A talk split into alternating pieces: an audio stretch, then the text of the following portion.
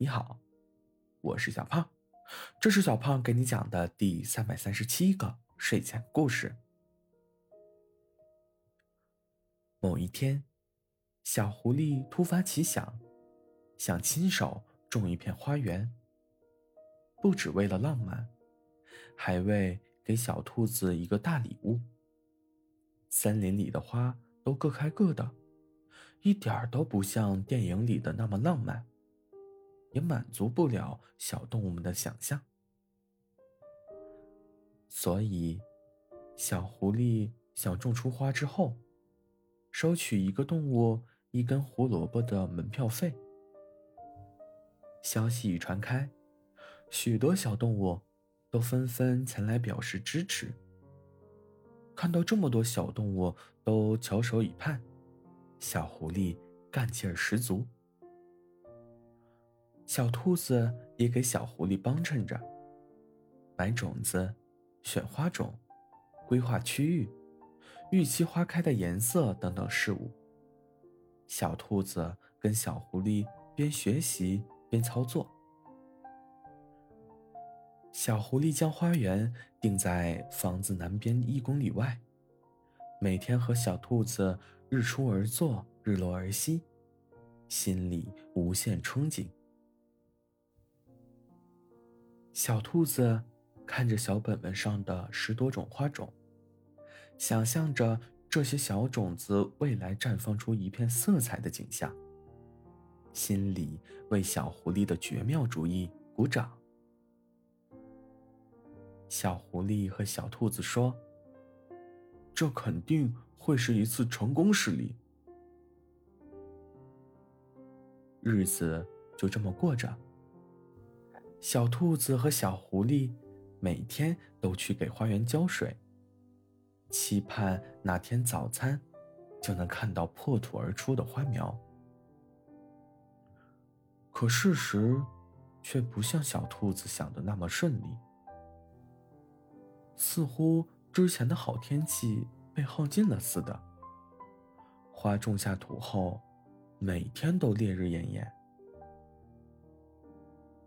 这样下去，再多的水也救不了这些花宝宝啊！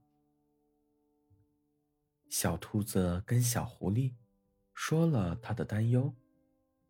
小狐狸眉头紧蹙，又来了主意：搭棚子。小兔子看着乐观的小狐狸，却并不为小狐狸拍手叫好。小兔子担心。小狐狸越是乐观，最后越会失望。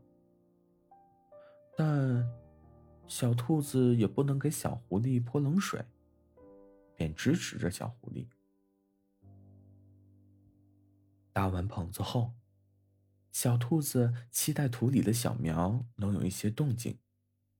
可又过了一个月，小狐狸和小兔子都快失去耐心了。小兔子盯着眼前并不怎么松软的土壤说：“小狐狸，要不咱们放弃吧？”这……小狐狸沉默了一会儿。小兔子觉得小狐狸肯定很伤心，便说：“没关系的，虽然造花园的计划失败了。”但是小动物们都知道我们已经尽力了呀。小狐狸还是没说话。小兔子急了，说道：“这一次失败不代表什么的，你还是有伟大的成功之处的呀。”小狐狸听到这儿，突然笑了起来。小兔子不明所以。小狐狸道：“我觉得我不会再有什么伟大的成功了。毕竟……”小兔子看着小狐狸，害怕小狐狸说出什么丧气话。毕竟我最伟大的成功就是找到你呀。小狐狸刮了刮小兔子的鼻子。我没那么容易被打败了。有你在，我会一直元气满满。只是可惜了这些花种。小兔子笑道：“浪漫的方式有很多种，而你是最特别的一种。”好了，故事讲完了。